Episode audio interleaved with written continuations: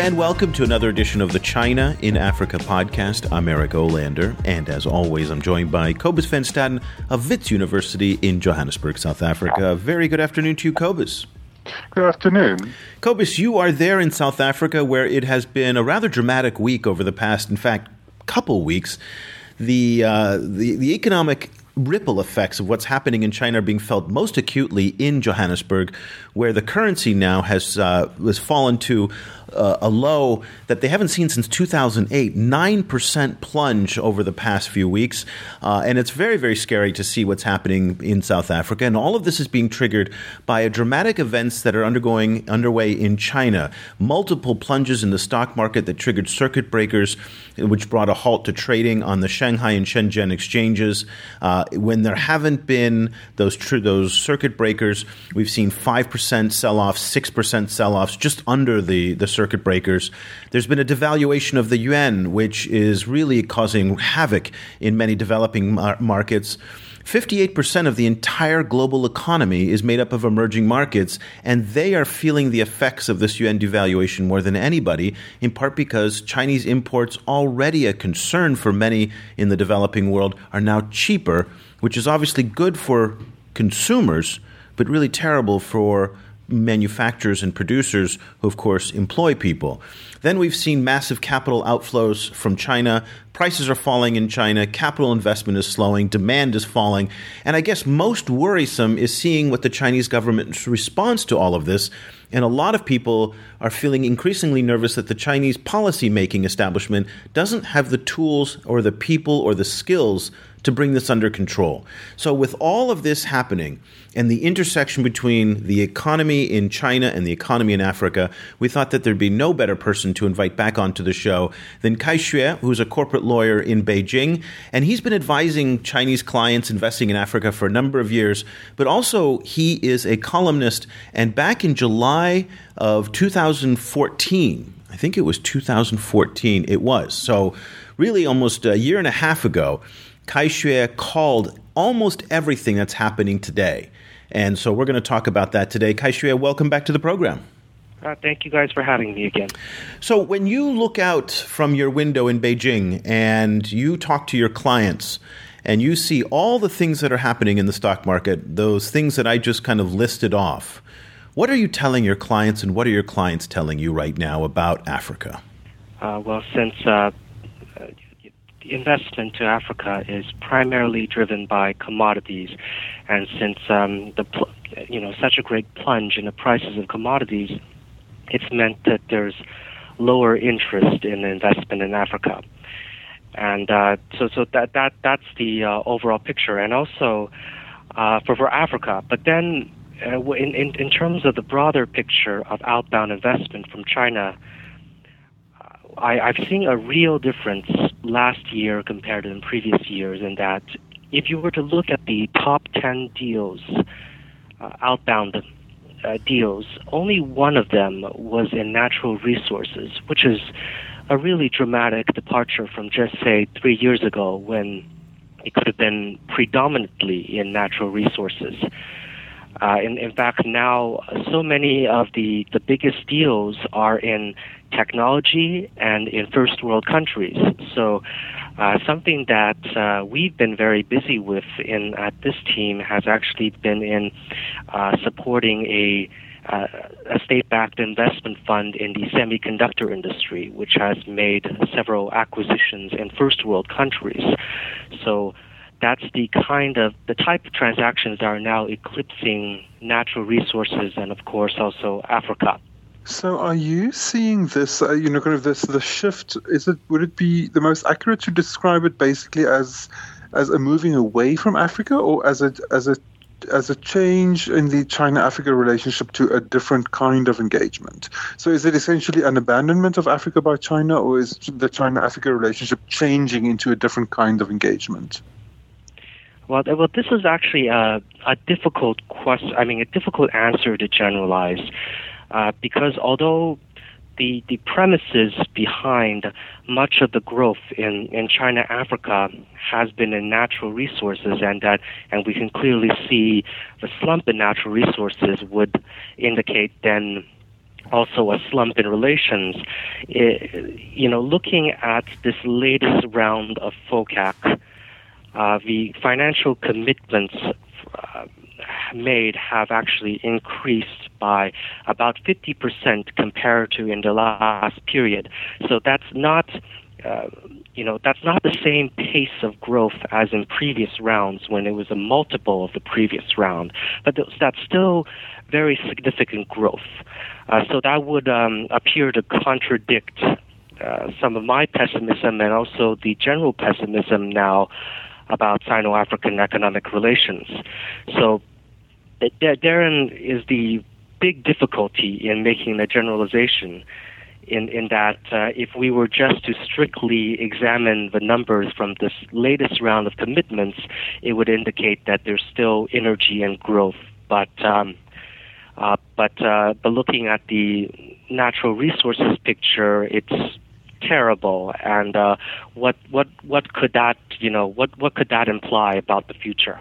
Well, what's the difference between how the public sector is is viewing the relationship and what the private sector is doing. So what you referenced in terms of the the doubling of the commitment, which is up to sixty billion dollars announced by President Xi Jinping uh, in December at FOCAC, that's really public sector money, the state. What are you seeing in terms of the private sector, and is there a difference between the two in terms of enthusiasm for Africa?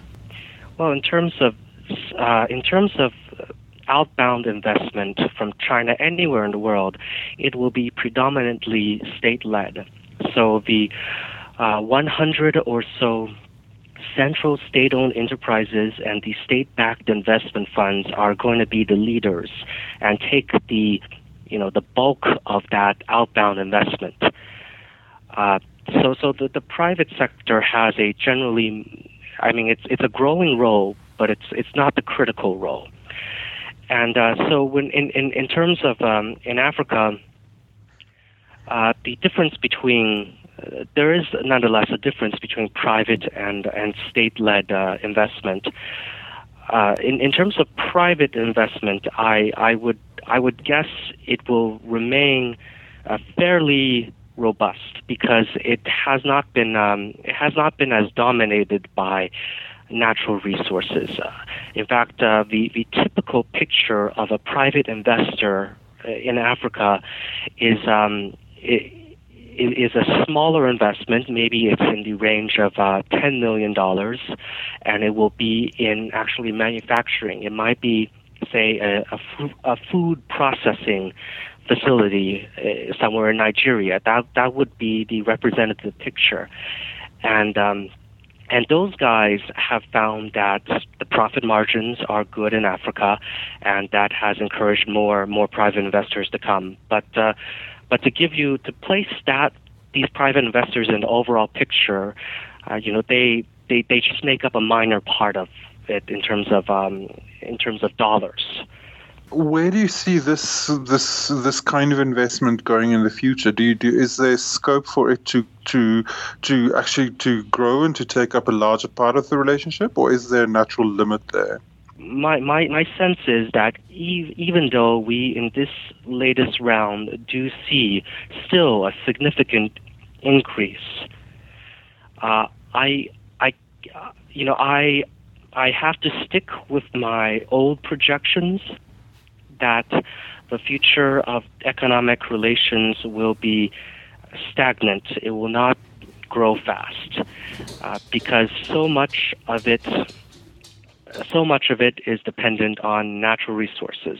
And uh, by natural resources, I don't simply mean investing in mines and then buying the offtake. Uh, you know, also a huge part of economic relations has been in construction engineering. So the building of roads and power generation and such. But all of that, all of those projects are also highly dependent on the revenue that African governments gain from natural resources and then are able to reinvest in construction of public infrastructure. Uh, so, considering this entire flow of natural resources to construction engineering, and how these are the two main areas of economic relations, and how with a slump, that means both will decline. I, I still forecast that there it, it, that there's going to be stagnation in the near future. Well, stagnation implies that it's not getting better, it's not getting worse, it's remaining stagnant. But it really, from what you're describing, it feels like the entire Chinese model in Africa is breaking down. So long as oil is at $31 a barrel, so long as iron ore prices remain at rock bottom, uh, you know, all of the commodity prices are so low for minerals and, and, and pretty much everything. And, and as you talked about, the China Africa relationship economically is predicated on Africans selling commodities.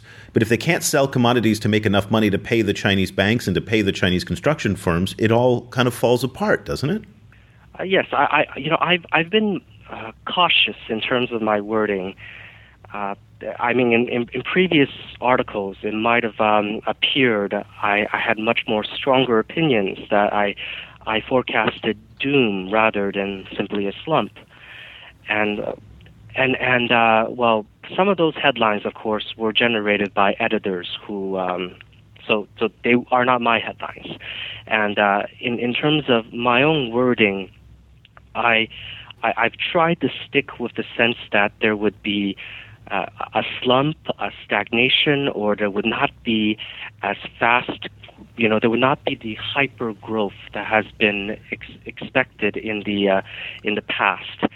Uh, so I, I've I've never felt that there would be something uh, something that looks like collapse. But doesn't the model, though, at le- if if not break down, run into serious problems again if the the African partner can't generate enough revenue from the commodities to pay the Chinese for the infrastructure? How does that work? Uh, well, th- this is a a whole other scenario. I think. Uh, Right now, we are speaking of the fact that because mineral prices, I mean, because commodity prices are slow, so low, uh, there's not going to be much fresh investment coming from, you know, coming com- coming to Africa, and uh, and so and also there won't be as many construction engineering tenders that will commence, so that will mean less economic activity. Uh, so so that that's one scenario, but then right now, I think we are then talking about an even worse scenario occurring, which is that there will be such a long term slump in prices that the macroeconomic picture for many African countries will become terrible.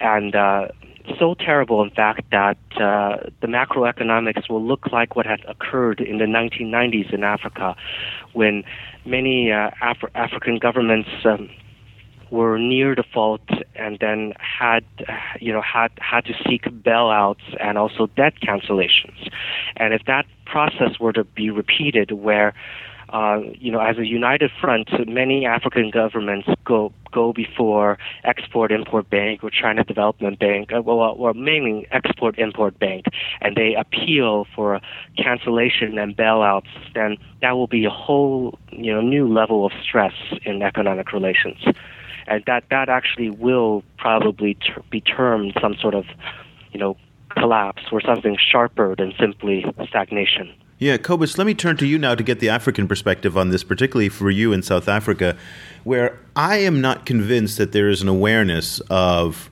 the hell that is waiting them that that that that Kai Xue really kind of nicely mapped out here.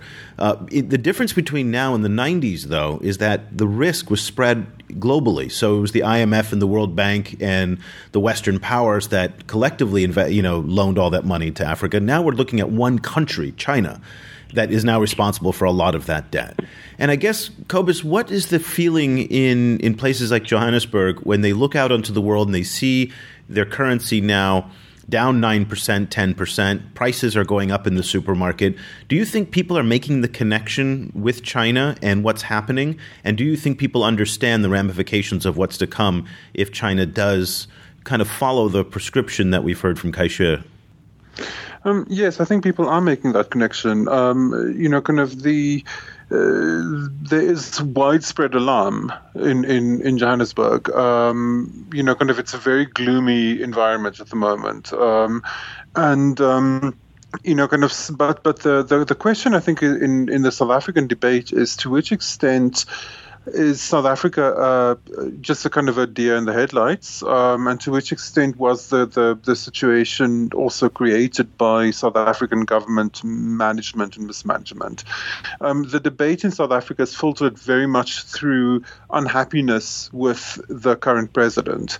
Um, and, you know, kind of the, the, you have to remember, like, except for the, the influence of the of the of China on the South African currency, the the the one really momentous, you know, kind of plunge in the currency was actually caused when the South African president um, fired the then is then Minister of, of Finance, replaced him. Um, you know, kind of so there is, you know, kind of the discussion of China is filtered through concerns about whether the, the current government in, in South Africa can actually handle an already volatile world situation and whether they're making it worse with, you know, kind of by by what they do themselves domestically. Um, and actually, that's that's you know kind of it's uh, you know I'm no economist, so actually actually like to ask Kai Xue about that as well. Like, what can African economy, uh, African uh, governments do to to better their situation, or are they essentially you know kind of uh, you know frozen in the headlights of an oncoming truck? Uh, well, this, this is a, a, very difficult question, of course, because uh, how you know how how to you know solve such a huge problem with um, uh, but I, I, guess there are a few few things that come to mind, which is that uh, you, you, know to to of course uh, to to attract any any kind of foreign investor, a host government should be reliable and take care of the obligations that it has made and, and promised to the foreign investor. And uh, some host governments, especially in Francophone Africa, have not done that and have a very poor reputation for, for governance and also for, for you know sticking to, to promises. So uh, to to to be more reliable, that's that's one thing for host governments. Uh, but but of course that that would be very simplistic advice because many Anglophone African governments are considerably above average in terms of governance compared to their development level. So, so, so, and, and for, for instance, one of those countries is, is Zambia, and uh, they, they've recently had quite the economic shock, and uh, inflation is extremely high, and uh, growth, growth is, uh, it, the, the economy is contracting. So, uh, so, so of course, that simply being a reliable host government does not uh, insulate one from these global economic trends. No, but it's interesting, Zambia, is, uh, that you brought that up because you know, there's a lot of criticism of the Zambian government dating all the way back to Michael Sata when he was president. That, you know, when the good times were here and the Chinese were putting a lot of money into Zambia, that they didn't take that money to diversify their economies uh, to rely less on commodities. Angola is another uh, example of that. Uganda has squandered a lot of the money as well. And so I think looking back on this, there's a lot of frustration on the part of some observers to say, well, we had a chance during this whole Africa rising narrative, and that's something Kobus and I talk about quite a bit, that Africa falling now is what it seems to be that we're embarking on. And they're falling hard right onto concrete because when when the money was coming in, people didn't do much on the governance side, and I think that's really the the big shame. Would you would you agree, Kobus, on that, or what's your thing? What's your thinking on that? Um, to, to a certain extent, you know, um, to, to, a certain extent, yes. But on the other hand, you know, kind of the, the, the, work of diversifying the economy was the work of doing things like putting in, you know, kind of 4G cell phone networks, um, you know, kind of, and, yeah. and, and, creating creating the kind of infrastructure that you would need to diversify the economy. And to be fair to African governments, a lot of them have been doing that. You know, kind of this is this is the kind of story that we've been covering over the last three or four years, is them get, you know, kind of using the combination of Chinese state financing and Chinese um, corporate know-how to kind of fast track some of those. Um, some of those projects, including things like like um, uh, you know kind of special export processing zones, uh, special you know kind of industrial zones, um, and so on. You know, kind of on a Chinese model. So I'm not 100% sure what more they should have done, rather than just simply have been faster and better, and you know kind of like more, you know, kind of move with more alacrity. Um, Kai Xue, what what do you think? Yeah, I, I, I agree with that. In in that uh, I'm just looking at um, those those African countries that are associated with good governance, like Ghana, Zambia, and and other English-speaking African countries, I, I I do see that there there were in a few instances of of of a spending that should not have occurred, like in, in Ghana, where the civil service wage bill was in, increased a lot uh, in order to uh, sustain uh, sustain electoral machines. Uh, that that was squandered spending during the boom years. But but in these in these countries of good governance, you also see a lot of investment in in public infrastructure. Uh, for instance, uh, no, I don't think any uh, African country has been as engaged as Tanzania in road building over the last uh, decade. So, so in, in, that country alone, something like 3,000 kilometers of new roads have been built. So, that that that's an example, and, and a fairly representative example, I think, of a lot of these countries of of good spending, and and that good spending will help uh, ameliorate some of the problems that will come if there is a long-term slump in, in, in mineral prices because because uh, for instance in, in Tanzania with all of those new roads that means a lot of uh, farmers in remote places now have better access to the marketplace and with that incentive that will lead to higher uh, agriculture productivity which is always the most basic prescription for how African economies should rise. So I, I, I, I would not categorically say that that that African governments have, have squandered squandered during the you know squandered the revenue they received during the boom years. Uh, you, you do see a lot of good examples of governance over the last decade. Okay, well that's encouraging. Uh, back in 2014, when you wrote that article for the This Is Africa online blog, rocky road ahead for China Africa relationship question. Um, is this, when you were back in 2014, is this what you were thinking how it was going to unfold? Is this what it looks like? Uh, in, in, the, in the sense that uh, now that, you know, generally, generally observers will say that uh, are are also similarly pessimistic about the future of Sino-African economic relations. In in, in that sense, uh, I, I you know that prediction I had made in 2014, and actually uh, back in 2013, I had written a similar piece for the same publication, has now come into a, a alignment with uh, a mainstream mainstream observers. However, uh, I, I suppose there there's one huge difference in that back in 2013 and 2014, I had predicted that uh, African economies would slow down significantly uh, be- because of uh, lower commodity prices and, and therefore would become less appealing for investment and therefore a decrease in economic activity.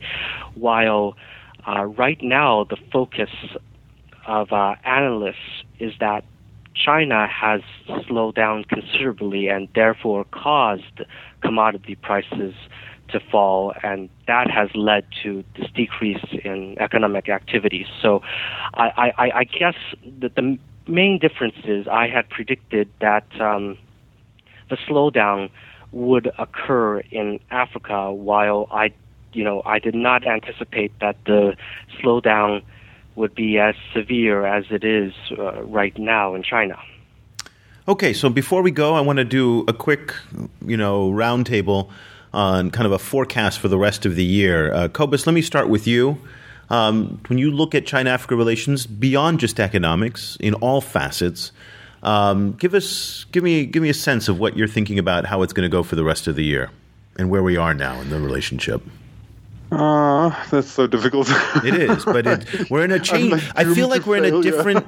I feel like the relationship is changing now. This is a, a real turning point, and into a, a really much more sober, cold, you know, perspective on, on, on you know, I don't want to say cold hearted, but it is it, it's it's really going to be a very very kind of uh, you know bottom line relationship in my view. But what's your what what's your view of where we're going now? I think you know, the one thing I would I would be willing to gamble on is that it's going to lead to a lot of of political reckoning in you know domestically in different African economic, uh, different African political environments. Um, there's going to be a, a, price to be paid for for past um, in, you know close relationships between African governments and China. Um, the you know kind of there's going to be a certain amount of political fallout um, coming once you know kind of once China is seen as a as a, a kind of a more mercenary or colder or more remote kind of partner than they were seen before. Um, you know, I think South Africa being a particular kind of clear case, certain African governments really, really kind of linked their fortunes to China. And the, you know, kind of the, the, uh, the logic that underlied that was that China is going to be growing at amazing rates forever. Um, you know, kind of now that China is to a certain extent normalizing its position, like it's becoming more like a, a, a different other, you know, kind of as, as many other kind of foreign partners. Um, and, you know, kind of that China is going to become more picky and, you know, kind of, you know, a, a tougher investor in lots of different ways. That's going to, I think, have uh, a certain kind of destabilizing effect politically in, in, in African countries um, and particularly in South Africa. Africa. Yeah, I would agree with that. I'm going to go a little bit one step farther and, and really, you know, call this the new normal. We're never going to get back to the days of seven plus percent growth in China. China now is an economy that will probably grow between two and five percent. Some economists believe that it's already down to zero to one percent. Um, so the days of China's voracious appetite for all things natural resources are probably over, as we've heard from Kai Xue tonight. And that's going to force, I think, a disequilibrium in how terms of how Afri- China regards Africa where in the past they had a pan African policy in many respects, you know, going through organizations like FOCAC. I think in the future, what we're going to see is going to be very regional policies, if not bilateral. So the One Belt, One Road will benefit parts of East Africa much more than obviously will benefit other places.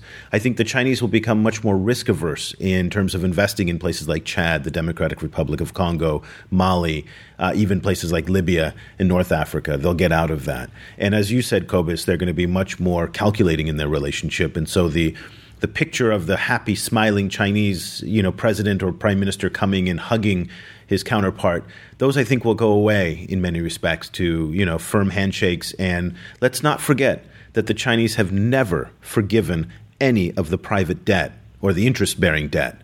They've forgiven the low interest and the no interest loans, but they've not forgiven the, the interest bearing debt. And that's what's going to be interesting based on what Kai Xue said today about whether or not, if the economic model of the Chinese engagement in Africa can sustain itself, if these African governments cannot repay those debts, what do the Chinese do?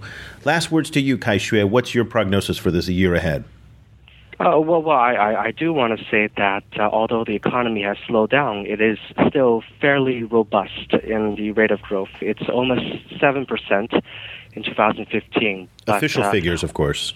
well, I, I, I think it's it's generally accurate, and um, but but the I guess the the really big issue is not so much what the current rate of growth is, but the fears that there might be a banking sector implosion, which would really bring down the rate of growth.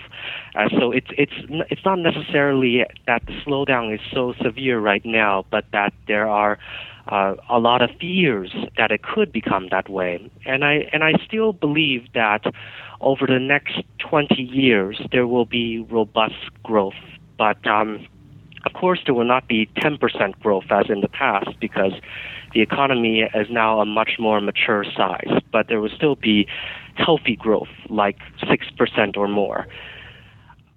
But um, but the the main what what does that still mean though for China and Africa? I I, I believe. I, I believe it will. It, it does not necessarily mean that uh, the prices of commodities will recover and then the old glory days will be restored. Because uh, I, just for historical reference, uh, during the period of about 1985 until around 2003, so almost 20 year period, that's associated with a very long slump in commodity prices. And so we might be seeing once again uh, such a long slump and and that of, of course will cause less ec- economic activity during that period. The article is Rocky Road Ahead for China Africa Relationship, written by Kai Xue way back in 2014. It was very prescient at the time. I think it's it's really a good idea for anybody interested in China Africa relations, particularly on the economic side, to go back, look up this is africaonline.com. Just do a search for Kai Xue, K A I space X U E, and it'll come up. Um, and you'll see, he called it long before I saw any other analyst. Kobus and I were talking before the show if we could figure out if any academic or other journalist kind of detailed the slowdown as accurately and precisely as what Kai Xue did. And we, we came up empty. So it is very, very interesting. Kai Xue, if people want to follow some of the other work that you're doing, is there a way that they can stay in touch with you? Uh, I, I, I don't have um, a public social media presence, so I'll, I'll just have to uh, send my send my pieces over to you guys. Fair and, enough. Uh, ask for your help. And uh, again, Google is an excellent resource for those outside of China and the Great Firewall. Baidu inside. Just go and type in uh, Kai Xue, and a lot of his writing will come up. It's excellent writing. Kobus, if people want to stay in touch with what we're doing here at the China Africa Project, what's the best way for them to get connected with us? Um, one of the best ways is our Facebook page. It's facebook.com slash China Africa Project. And there we run this 24 hour curated news feed of, of a constant update of China Africa news items. Um, I'm also on Twitter at Stadnesque. That's S T A D N E S Q U E. And you can find me on Twitter as well at EOLander, E O L A N D E R. We also put out a newsletter every Monday that has, you know, five or six of the top China Africa stories. So we curate them. Uh, great way to stay on top of the week's news and a kind of a look ahead at what's coming. If you'd like to sign up for that, check out our blog, ChinaAfricaProject.com. There's sign up buttons all over, or you can do it on Facebook. And also, if you want to follow this podcast, best way to do it, just go, go to iTunes.com slash China Africa Podcast, iTunes.com slash China Africa Podcast. We'll be back very soon with another edition of the China in Africa podcast. Thank you so much for listening.